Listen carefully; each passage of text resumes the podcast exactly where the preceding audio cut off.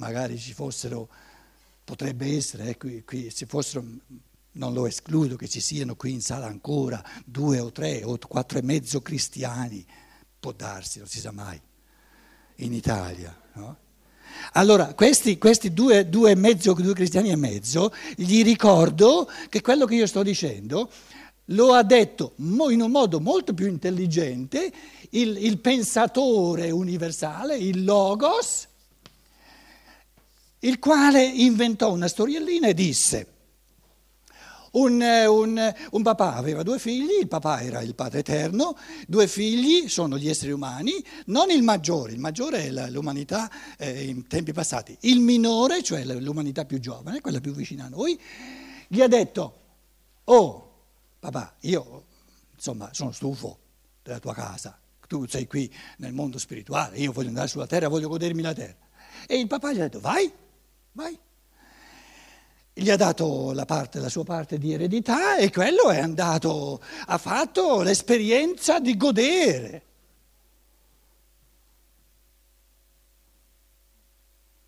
Quando ritorna? Quando vuole lui. E quando è che vuole ritornare?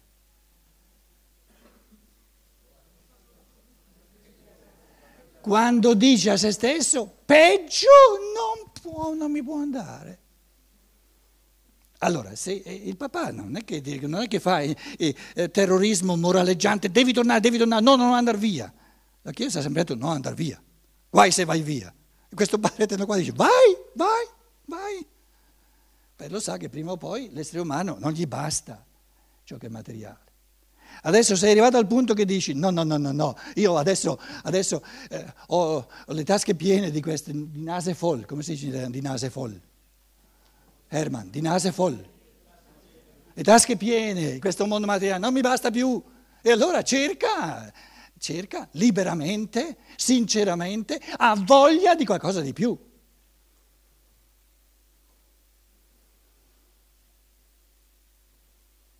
E se c'è molto da aspettare non c'è problema, eh, proprio perché qualcuno ci mette più di una vita, perciò il capo ha deciso che ognuno deve avere a disposizione parecchie vite, perché qualcuno ci mette diverse vite a capire che questo qua sotto non basta.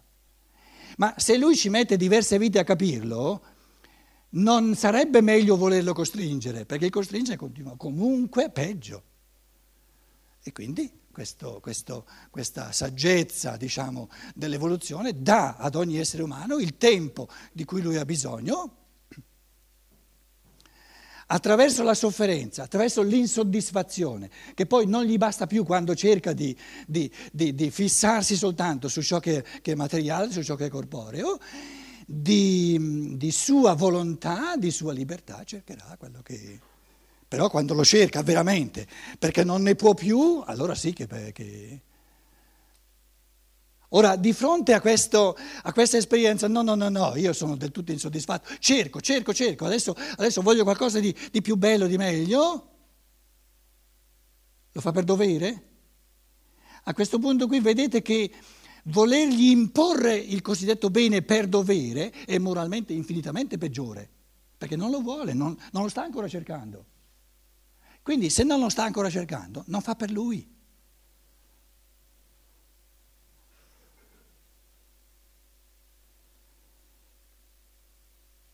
Tra l'altro una delle, delle, grosse lezioni che il clero sta passando in questi tempi, uno dei motivi per cui il Papa magari è scappato via, è che avevano fatto come se alcuni, eh, parecchi, come se loro fossero tutti, tutti tesi verso questo dovere morale dell'importanza dello spirito, poi salta fuori che invece, che invece qua sotto, insomma, eh, capito?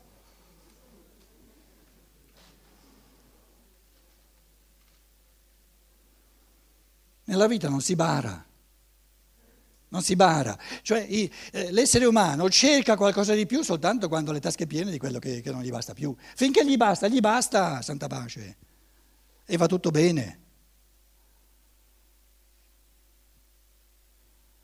Gli basta. Noi siamo abituati a un, a un, a un terrorismo, a una morale terrorista. Che picchia, picchia, picchia e alla fine uno perde tutte le energie per difendersi da, questi, da questo terrorismo della morale.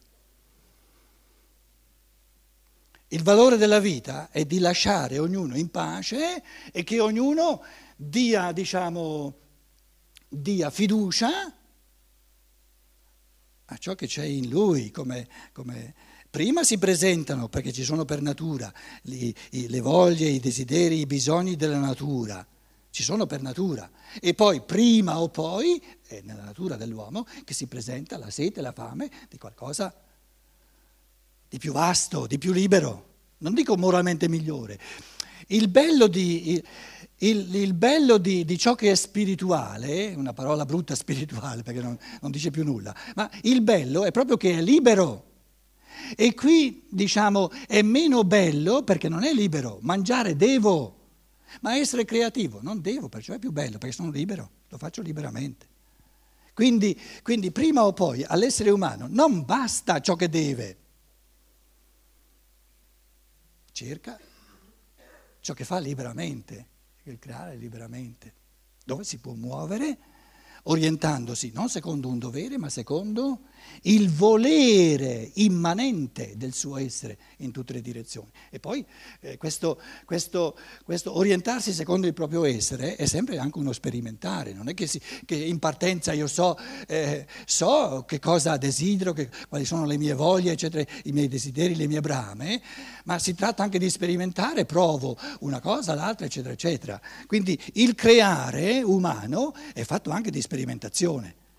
Perché se uno prima di creare, prima di rischiare, di buttarsi in un processo, vuole le garanzie che vada tutto bene, non farà mai nulla. Quindi la fiducia nell'umano è anche la fiducia nel provare sapendo che quando, mentre io provo mi accorgo di ciò che va bene, di ciò che va meno bene e rettifico la, la traiettoria. Altrimenti non c'è fiducia nell'umano.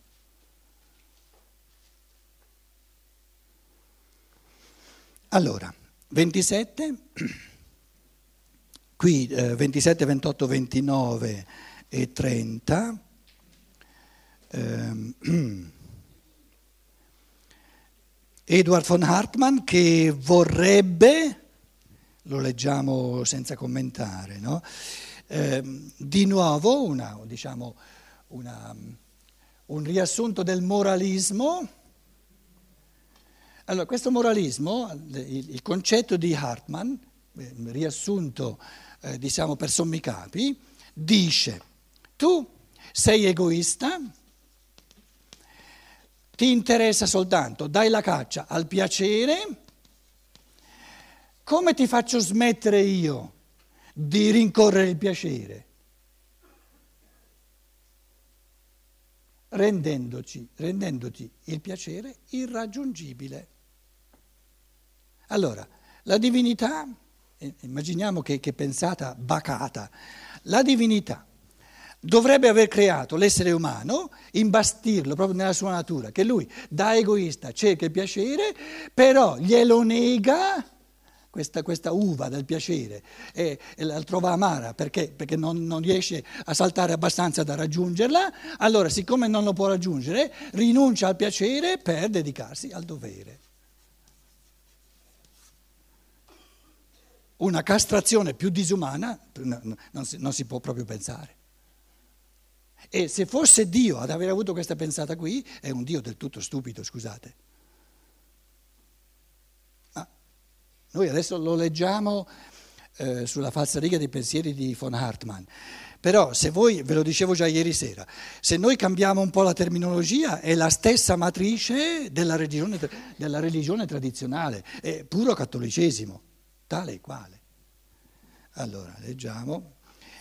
In modo del tutto particolare il pessimismo di Edward von Hartmann giunge a dichiarare la vita priva di valore, perché in essa prevale il dolore, e ad affermare tuttavia la necessità di viverla. Questa necessità consiste nel fatto che lo scopo del mondo già indicato può essere raggiunto soltanto col lavoro indefesso e disinteressato dell'uomo. Ma finché gli uomini obbediscono ancora ai loro sentimenti egoistici, non sono idonei a tale lavoro disinteressato, di liberare la divinità da questo mondo di materia, di, di, tenebra, per riportare tutto il mondo e la divinità stessa a un elemento di luce che è lo spirito puro. Soltanto quando con l'esperienza e con la ragione si siano convinti che i godimenti della vita agognati dall'egoismo non possono essere conseguiti, essi si dedicano al loro vero compito. In questo modo la convinzione pessimistica, che non si può eh, raggiungere diciamo, la, la, il piacere egoistico, deve essere la fonte del disinteresse. Una educazione sulla base del pessimismo deve sgominare l'egoismo col mettergli davanti agli occhi la sua inanità, la sua fallimentarietà, che non ha possibilità di venire appagato. 28. Secondo questa opinione, dunque, l'aspirazione al piacere è originariamente radicata nella natura umana, fa parte della natura umana.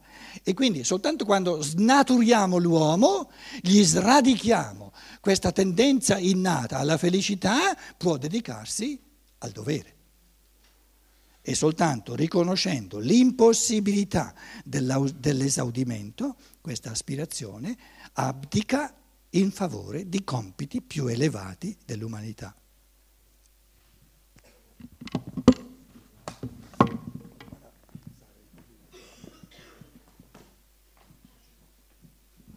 Allora, 28. Secondo questa opinione, dunque, l'aspirazione al piacere è originariamente radicata nella natura umana e soltanto riconoscendo l'impossibilità, l'ho appena detto, dell'esaudimento, questa aspirazione abdica in favore di compiti più elevati dell'umanità. 29.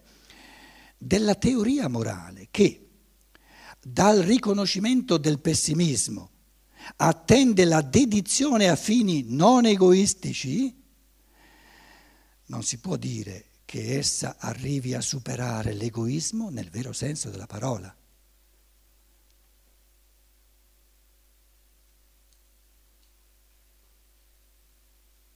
L'egoismo dovrebbe venire estirpato in base al fatto che non può venire soddisfatto. Quindi, quindi ti è stata data una natura che tende all'egoismo, però per natura tu questo egoismo non lo puoi appagare e allora non potendo conseguire l'appagamento dell'egoismo, lascia da parte l'egoismo e dedicati al tuo dovere morale.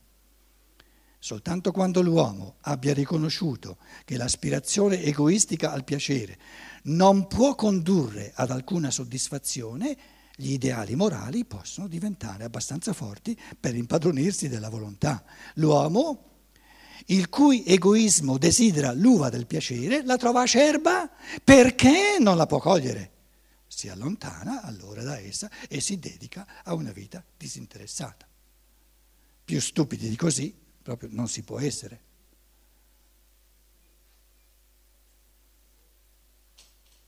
Perché se il creatore della natura umana, allora l'uomo rileggiamo questa frase, il cui egoismo desidera l'uva del piacere, la trova acerba perché non la può cogliere, si allontana allora da essa e si dedica ad una vita disinteressata. Se una divinità mi avesse messo per natura l'aspirazione al, al soddisfacimento, e avesse fatto in modo che questa aspirazione che ho nella mia natura a soddisfacimento non consegue mai la sua soddisfazione, è un Dio che merita di essere sparato, come minimo, con pallottole spirituali naturalmente, che funzionano perché un Dio del genere non c'è mai stato, quindi, quindi eh, si allontana allora dall'uva e si dedica ad una vita disinteressata. Dunque, gli ideali morali, secondo il parere dei pessimisti,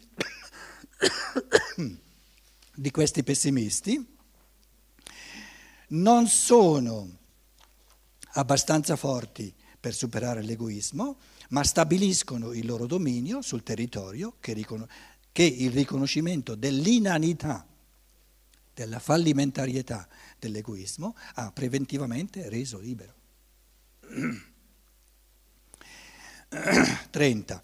Se gli uomini, secondo la disposizione della loro natura, aspirano al piacere, ma sono nell'impossibilità di conseguirlo, allora l'unica meta ragionevole sarebbe l'annientamento dell'esistenza e la liberazione per mezzo della non esistenza. E se si è del parere che il vero portatore del dolore del mondo è Dio, gli uomini dovrebbero prefiggersi il compito di determinare la liberazione di Dio. Dal suicidio del singolo, qui ci sono alcuni pensieri di, di von Hartmann, espressi in tomi eh, di centinaia di pagine. No? Dal suicidio del singolo il raggiungimento di questa meta non viene facilitato, ma anzi pregiudicato. Ragionevolmente Dio può aver creato gli uomini soltanto perché, mediante le loro azioni, cioè vivendo, determinino la sua liberazione. Altrimenti la creazione sarebbe priva di scopo. E tale dottrina pensa a mete extraumane Ognuno deve fare il suo determinato lavoro nell'opera generale di liberazione. Se si sottrae a questo lavoro col suicidio, il lavoro a lui assegnato deve essere fatto da un altro. Un altro deve sopportare, grazie, sei bravissimo, grazie. Un altro deve sopportare il tormento dell'esistenza per aiutare Dio a liberarsi dal, mondo in sua vece. E siccome in ogni essere risiede Dio, come vero portatore del dolore, così il, suicidio, il suicida non ha menomamente diminuito la quantità del dolore divino, ma ha piuttosto imposto a Dio la nuova difficoltà di creargli un sostituto.